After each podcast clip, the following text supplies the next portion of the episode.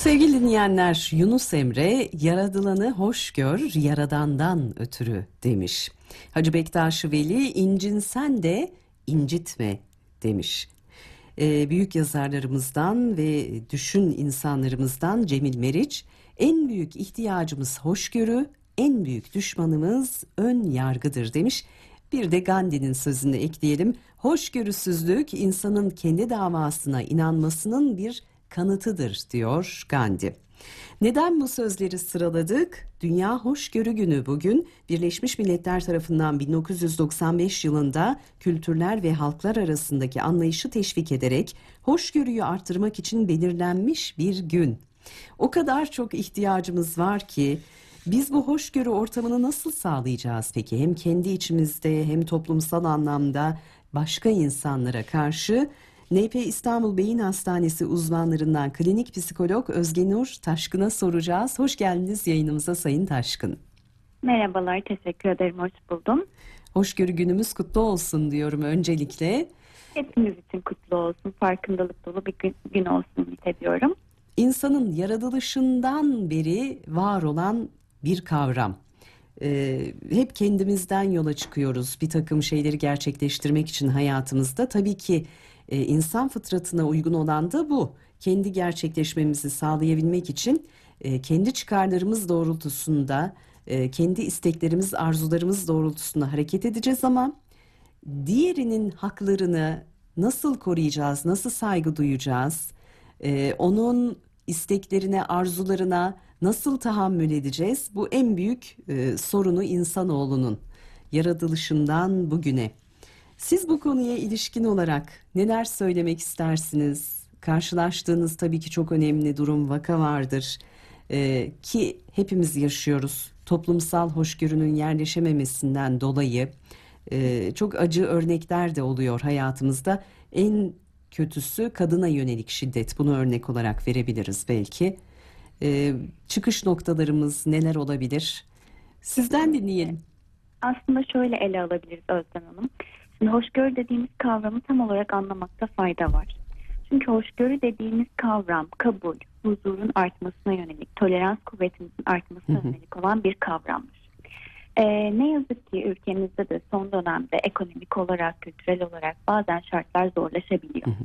Ve yaşadığı şartlar gereği de sosyal olmak zorunda olan insan tolerans kuvvetini zaman zaman kaybedebiliyor. Şimdi bu bizim yaşam şartlarımızın temelinde gelen bir kavramdır aslında. Hoşgörüyü genellikle kendi imtiyazımız, kendi toleransımız görmek bu noktada doğru olmayacaktır. Çünkü sosyal varlıklarız, sosyal ortamda yaşıyoruz, tek başımıza yaşamıyoruz ve hoşgörüsüz bir ortamda yaşamak çok zor olacaktır. O yüzden tüm farklılıklara rağmen bir arada yaşayabilmek için kişisel haklara saygı duymalarım, duymamız ve birbirimize karşı e, hoşgörülü olabilmemize bağlıdır. Sizin de dediğiniz gibi son dönemde bu tolerans kuvvetinin düşmesi, hoşgörü kavramının azalması, hoşgörüyü bir imtiyaz, bir ayrıcalık olarak görmek ya da verip vermemenin bize bağlı olmasını düşünmek aslında düşünce hatalarından bir tanesi oluyor burada. Çünkü sosyal ortamda hep beraber yaşayabilmemiz için, huzurlu yaşayabilmemiz için hoşgörüyü sağlamamız gerekir. Nasıl hep sevgi, saygı çerçevesi dersek aslında ben bu çerçeveye bir tane daha e, eklemek istiyorum. Sevgi, saygı ve hoşgörü çerçevesi demek istiyorum. Çünkü bu aynı ortamda olmanın gereklerindendir. E, 1995 yılında UNESCO tarafından Dünya Hoşgörü Günü e, olarak kabul edilmiş 16 Kasım. Fakat e, bugüne kadar geldiğimizde bugünün çok aktif kutlandığını ya da bugüne dair farkındalık çalışmaları yapıldığını ben çok fazla rastlamadım açıkçası. Bilmiyorum belki çok medya doğru. tarafından siz rastlamışsınızdır. Fakat aynı şeyi ben de düşündüm. Yani böyle bir farkındalık ortamı geliştirilmiş olsaydı belki bugüne kadar e, yaşanan örneklerin de sayısı daha az olabilirdi. Kesinlikle. Ee, aslında küresel bir sorun. Hı hı. Ee, bu küresel sorunun çözümü de bizim elimizde. Şöyle düşünebiliriz. Şu noktadan başlayabiliriz belki. Her bireyin kendisine acaba ben ne kadar hoşgörülüyüm sorusunu sorması gerekir hangi meslek dalından olursa olsun, hangi konumda olursa olsun bu sorunun cevabını e, kendimiz içimizden doğru şekilde yanıtlayacağız. Çünkü e, bu soruyu sorduğumuzda birazcık da aslında kendimize dönmemizi sağlayan bir soru. Bunu yanıtladığımızda oradaki hatayı kendimizde bulabiliriz. Eğer anne babaysak zaten bir çocuk eğitiyorsak bir çocuğumuz varsa oradan başlamak aslında. Hı hı. Çünkü hoşgörüsüz olma kavramı çocuklukta öğrenilen bir kavram. Tolere edememe kavramı çocuklukta öğrenilen bir kavram. Kendi haklarımıza sahip çıkarak hoşgörü sahibi olmayı çocuklukta öğrendiğimiz için anne babalara, yetişkinlere tavsiyem ilk olarak kendilerine sormaları. Ben ne kadar hoşgörülüyüm diye sormaları. Ardından çocuğuma bu kavramı ne kadar öğretebiliyorum, ne kadar anlatabiliyorum kısmına bakmaları. Çünkü öğrenme çağındaki çocuklar dinlemekten çok izlemeye severler. İzleyerek öğrenmeyi severler. Aile ne kadar hoşgörülü olursa, ne kadar tolerans kuvvetine sahip olursa huzur ortamı da o kadar sağlanacaktır ve çocuk burada görecektir. Belki topluma bu noktadan başlayarak, tabii her zaman söyleriz zaten çocuklarımızdan başlamak, onları eğitmek, öğretmek önemlidir diye. Yine hoşgörü kavramında da aslında ailelerin çocuklarına birazcık yönelmeleri çok daha iyi olur diye düşünüyorum. Kesinlikle. Dinlemek çok önemli bir de. Ee, dinlemek hem saygının hem hoşgörünün ilk adımlarından bir tanesi. Çocuklardan e, siz söz açmışken çocukların en büyük sıkıntıları zaten e, görüşlerinin dikkate alınmaması, dikkatle dinlenmemeleri. E, bu noktada zaten e, çok sık da uyarıları oluyor anne babalarına.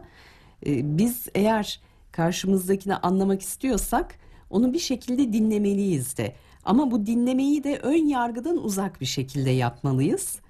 Ee, ön yargılar gerçekten insanı çok kötü noktalara götürebilecek e, yani hiç hayatımızda olmaması gereken bir kavram ön yargı. Cemil Meriç de e, az önce sözünü dinleyenlerimize aktarmıştım. Buna değinmiş. Bu ön yargıların üstesinden nasıl gelebiliriz? Orada e, ikiye ayrılıyor aslında ön yargılarımız. Birazcık daha detaylandırmak gerekirse. Bir ailemizden, çocukluk çağımızdan öğrendiğimiz ön yargılarımız. Bir de çevresel olarak öğrendiğimiz ön yargılarımız. Şimdi ön yargılarımızın üstesinden gelebilmek için ilk olarak ön yargıları olmayan kimse yoktur. Hiçbir birey yoktur. Bu vardır demek çok doğru olmaz. Fakat ailemizde, aile bireylerimizde ön yargılar varsa bunu oturup konuşmak, sebebini öğrenmek. Yani evet bu şekilde düşünüyorsunuz ama neden? Yanlış olabilir mi? Doğru olabilir mi? Yani bir tartışma ortamını aslında pozitif pekiştirek sağlayacak bir tartışma ortamını oluşturmak. Aileden öğrendiğimiz ön yargıların önüne geçebilmek için aslında aileyle açık iletişimde olmak çok Hı hı. önemlidir. Çevresel ön yargılar için de e, bulunduğumuz çevreden kaptığım bilgiler, beceriler, düşünceler ne kadar doğru süzgecini kullanmak aslında. Çünkü zihnimiz o kadar geniş, o kadar kapsamlı ki bu süzgece sahip. Farkındalık da oluyor bu süzgeçte. Şimdi hoşgörü demişken aslında ve bugün demişken farkındalığı birazcık da ön plana getirmek istiyorum. Evet. Biz farkındalığı sağladığımız sürece yani hoşgörüye dair, insan olmaya dair farklı kültürel, dini, ekonomik gruplardan gelip aynı ortamda bulunmaya dair farkındalığı sağladıkça zaten karşı tarafa hoşgörüyü de sağlayacağız. Şimdi farkındalık ve hoşgörünün olduğu noktada ön yargıya çok yer veremiyoruz. Çünkü farkındalık yani farkındalık sahibi olan kişi ön yargılarını fark ettiğinde onu törpülemeye başlayacaktır. Ortadan kaldıracaktır diyemiyorum ne yazık ki. O birazcık süreç alır, zaman alır daha realist bakmak gerekirse ama farkındalık ilk basamak. Mesela danışanlarımdan çok Hı e, hı. duyarım bunu. Özge Hanım fark ettik sonraki basamak Hı ne hı. olacak? Hayır bir fark edelim. Birlikte o basamakta bir kalalım. Çünkü farkındalıkla birlikte o kadar değişik pencereler, o kadar değişik kapılar açılıyor ki insana. Bakış açısı değişiyor. Bakış Evet. açısı değişen bir insanın da ön yargısı çok fazla olması beklenmiyor. Şimdi e, siz anlatırken şunu düşündüm. Kendi içinde kendisiyle mutlu olan bir insanın aslında çok da fazla ön yargısı olmuyor dışarıya ve başkalarına karşı. E, kendi iç huzurumuzu sağlamak da bir farkındalık. Öncelikle e, kendi içimize dönüp bir pencere açmak, ondan sonra da bu güzel pencereden yayılan o hoşgörü havasını herkesle paylaşabilmek önemli olan herhalde. E, İç huzur ve denge gerçekten insanlar açısından çok önemli ve şunu da vurgulamak gerekir ki siz e, çok güzel açıkladınız. Aile içerisinde kazandırılabilecek bir durum bu. Kesinlikle öyle. Kesinlikle. Aile içerisinde şimdi bu iç huzur ve dengeyi e, yaşadığımız şartlarda bazı zorunluluklarla, bazı süreçlerle beraber sağlamak her zaman kolay olmayabilir. Kişi her zaman dengede olmayabilir. ara ara hoşgörüyü sağlayamadığı, tolerans kuvvetini sağlayamadığı zamanlar olabilir. Kişinin burada aslında kendini yargılamaması, kendisiyle barışık olması. Çünkü kendisiyle barışık olan insan eninde sonunda o hoş, hoşgörüyü ve tolerans kuvvetini sağlayacaktır. Yani acele etmeden biraz süreci anlayarak kendini de yargılamadan Hı hı. Süreci götürmesi ve dediğimiz gibi aile çok çok önemli bir faktör burada. Evet. Biz özellikle çalışırken bu konuda ailelerle çalışıyoruz. Bireylerle çalıştıktan sonra, danışanlarımızla çalıştıktan sonra eğer uygun görürseniz ailenizle de çalışabilir miyiz deyip özellikle ergen danışanlarımızla aileyle de çalışıyoruz. Çünkü aile oluşum merkezi, başlangıç merkezi. Yani Kesinlikle. aile diyebiliriz. O yüzden dediğimiz Hı hı. gibi aile de çok önemli bir faktör burada. Sayın Özge Nur Taşkın çok teşekkür ediyoruz. Ee, aktardığınız bilgiler, değerli katkınız için programımıza. Dünya Hoşgörü Günümüz kutlu olsun diyoruz. Sağ olun efendim. Mutlu olsun. Ben de çok teşekkür ederim. İyi yayınlar. Teşekkürler. Son bölümde hoşgörüyü konuştuk. NP İstanbul Beyin Hastanesi uzmanlarından klinik psikolog Özge Nur Taşkın'la sevgili dinleyenlerimiz. Bugün de haber yorumun sonuna geldik. Yarın saat 12'de yeniden buluşuncaya dek yapımcımız Elif Yıldız, sesimizi kumanda masasında sizlere ulaştıran Harun Balaban ve mikrofon başında ben Özden Kahraman. Güzel bir gün geçirmenizi diliyoruz. Hoşçakalın.